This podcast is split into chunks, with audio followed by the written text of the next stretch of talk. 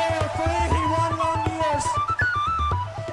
Well, today, that person has been found alive and well, and that person's name is Liam McCarthy. About 45 metres, here he comes to win the All-Ireland. Cluxton, he's put it over the bar, and Dublin are in front by 112 to 111. Herkese merhaba, Gaelic Sunday Podcast'ın 5. bölümüne hoş geldiniz.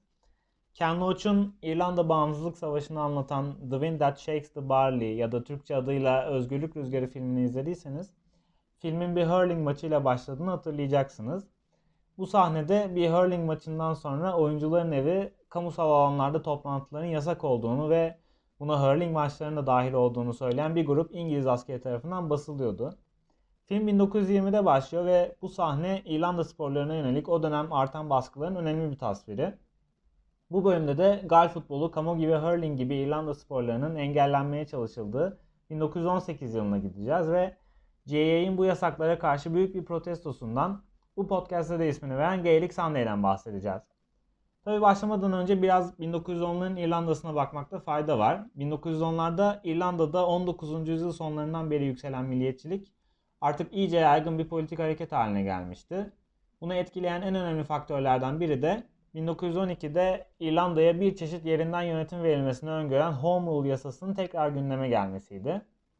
1910'da yapılan genel seçimlerde o dönem İrlanda milliyetçilerinin seçimlerde daha çok yöneldiği siyasi parti olan Irish Parliamentary Party, yani İrlanda Parlamenter Partisi, seçimden birinci çıkan ama tek başına hükümet kuracak çoğunluğu elde edemeyen liberallere verdiği desteğin ön koşullarından biri olarak Home Rule yasasının yeniden avam kamerasına getirilmesi şartını ortaya koymuştu ve bu nedenle bu konu o günlerde İrlanda siyasetinin gündem maddelerinde en üst sıralardaydı.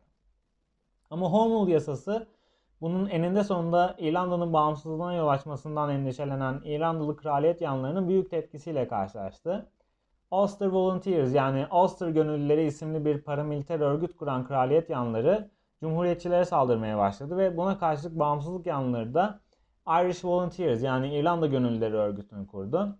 Hızla bir iç çatışmaya doğru giden Home Rule krizi 1. Dünya Savaşı'nın başlamasıyla durdu ve yasa rafa kaldırıldı.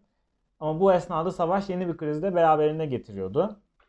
1. Dünya Savaşı başladığında İngiltere'nin İrlanda'dan orduya asker almak istemesi bağımsızlık yanlısı İrlandalılar için, özellikle Home Rule yasasının parlamentodan geçmemesiyle artık bağımsızlık için harekete geçme zamanının geldiğini düşünen İrlandalılar için bardağı taşıran son damlaydı. Ve 1916'da 24 Nisan'da, yani Paskalya günü, İrlanda Gönüllüleri öncülüğünde büyük bir ayaklanma başladı. GPO, General Post Office, yani postane önünde, Dublin Postanesi önünde İrlanda Cumhuriyeti'nin ilan edildiğinin açıklanmasıyla başlanan bu ayaklanma yaklaşık 100 yıldır İrlanda'da görülen en büyük çaplı isyandı. Paskalya ayaklanması adına alan bu isyan 6 günde bastırıldı ama yine de ayaklanma ve özellikle ayaklanmanın çok sert bir şekilde bastırılması İrlanda Gönüllülerine olan desteğin daha da güçlenmesine yol açtı. Paskalya ayaklanması İrlanda'daki politik sahneyi de değiştirdi ve İrlanda milliyetçilerinin desteği İrlanda Parlamenter Partisi'nden Sinn Féin'e yönelmeye başladı. Bu değişimle tabii İrlanda Parlamenter Partisi Başkanı John Redmond'un 1. Dünya Savaşı esnasındaki asker alma planına verdiği desteğin de etkisi büyüktü. Bu politik değişim spor sahalarına da yansıdı. Örneğin 1917'de Clare takımı İrlanda Gal futbolu şampiyonasındaki maçlarına Sinn Féin siyasetçisi Eamon de Valera'ya ithafen "Up de Valera", yani "Yaşasın de Valera" yazılı bir pankartla çıkıyordu. Bunun sebebi de İrlanda Parlamenter Partisi Başkanı John Redmond'un Clare milletvekili olan kardeşi Willie Redmond'un aynı yıl savaşta ölmesinin ardından yapılan ara seçimlerde milletvekilliğinin Sinn Féin'e geçmiş olması ve Eamon de Valera'nın Irish Parliamentary Party adayını geride bırakarak parlamentoya seçilmesiydi. Paskalya ayaklanması GAA için de önemli bir dönüm noktası. GAA ayaklanmaya resmi bir destek dile getirmese de isyancıların önemli bir kısmı GAA üyesi sporculardı. Fakat GAA o dönemde sportif faaliyetlerinin devamını sağlamak için buna açıktan destek vermemişti. Bunu vurgulamak önemli çünkü birazdan bahsedeceğimiz Gaelic Sunday, GAA'nin Britanya yönetimine ilk açıktan meydan okuması olacak. Paskalya ayaklanması milliyetçi ve cumhuriyetçi hareketlere desteği artırınca ve bunun üzerine 1918'de yeniden getirilmek istenen askeri alma tasarısı, Katolik rahiplerden sendikalara, kadın örgütlerinden milliyetçi ve cumhuriyetçi partilere geniş bir kesimden tepkiyle karşılaşınca Britanya hükümeti yükselen bu tepkileri bastırmak için 4 Temmuz 1918 günü İrlanda genelinde bütün toplantı ve gösterilerin yasaklandığını ilan etti. Bu yasak Gaelic League'in etkinliklerinden sendika toplantılarına çok geniş çaplı bir yelpazeyi kapsıyordu. Öyle ki İrlanda milletvekilleri seçmenleriyle dahi bir araya gelemiyordu. Bu parlamentoda hararetli tartışmalara yol açtı ve bunun üzerine yasak kararı bu toplantıların İrlanda'daki en büyük İngiliz garnizonu olan Dublin Castle'dan izin alınarak yapılabileceği yönde değiştirildi. Buna spor müsabakaları da dahildi tabii ve GAA'nin o dönemki genel sekreteri Luke O'Toole Dublin Castle'a bununla ilgili bir görüşme için gitti ve spor karşılaşmalarının resmi izin olmadan kesinlikle yapılmayacağı cevabını aldı. Bu müdahaleyi kabul edilemez bulan GAA bunun üzerine bütün kentlerdeki kulüplerine hiçbir maç için izin alınmayacağına dair uyarılar gönderdi. Tabi bu arada bazı maçlarda bu yeni yasakların sonuçları da ortaya çıkmaya başlamıştı. Örneğin Armagh ve Cavan arasındaki Ulster Şampiyonası yarı finali, 3000 seyircinin izlemek için yerlerini aldığı yarı final maçı başlamasına dakikalar kala kraliyet polisi ve askerler tarafından durduruldu. Kraliyet polisi bazı yerlerde de yaşlarına bile bakmadan oyuncuları tutukluyor ve maç için toplananları oldukça sert bir şekilde dağıtıyordu. Bu arada yaralananlar da oluyordu. Bütün bunların karşısında GAA 4 Ağustos 1918 Pazar gününü İrlanda'da aynı anda gal futbolu, hurling ve kamugi maçlarının oynanacağı bir protesto günü olarak ilan etti.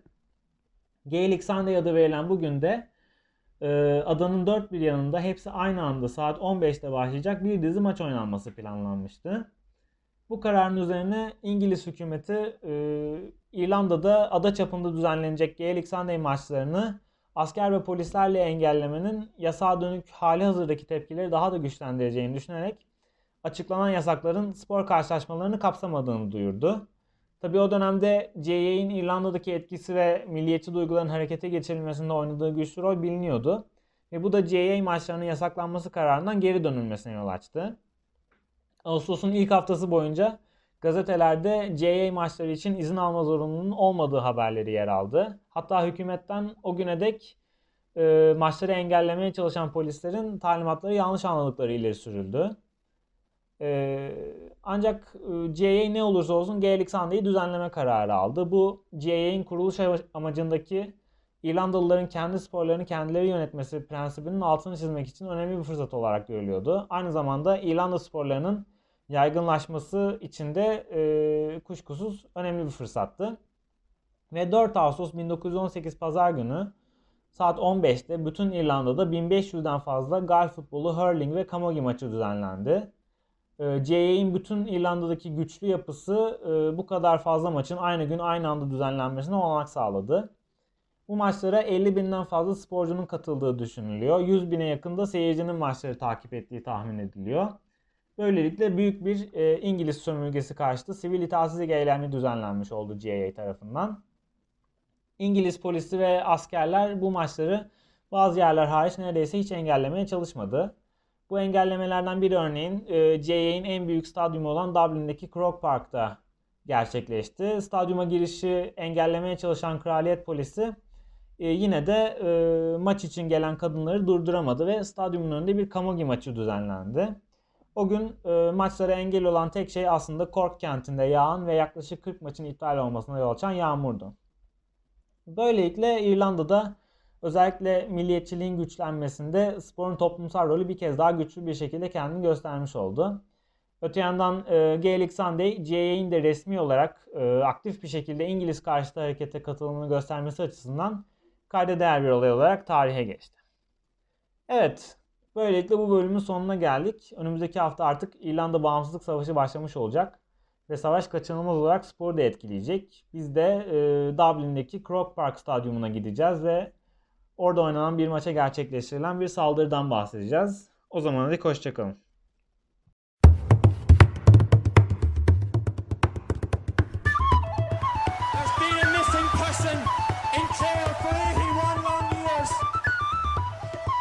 Today, that person has been found alive and well, and